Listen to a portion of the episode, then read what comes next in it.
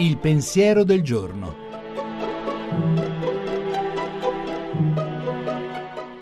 In studio Gianni Valente, redattore dell'agenzia Fides.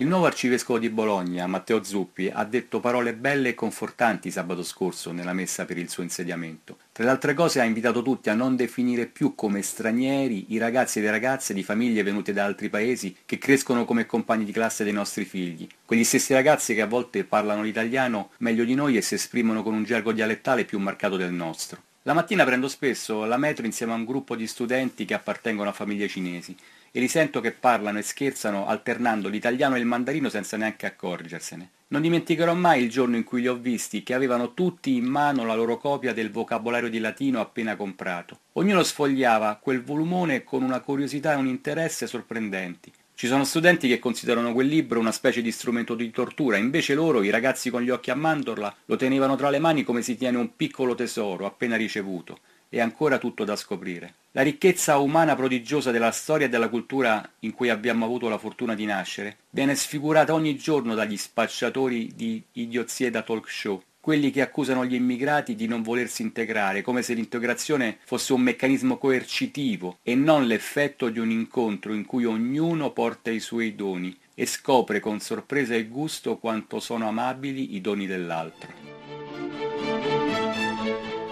La trasmissione si può riascoltare e scaricare in podcast dal sito pensierodelgiorno.rai.it.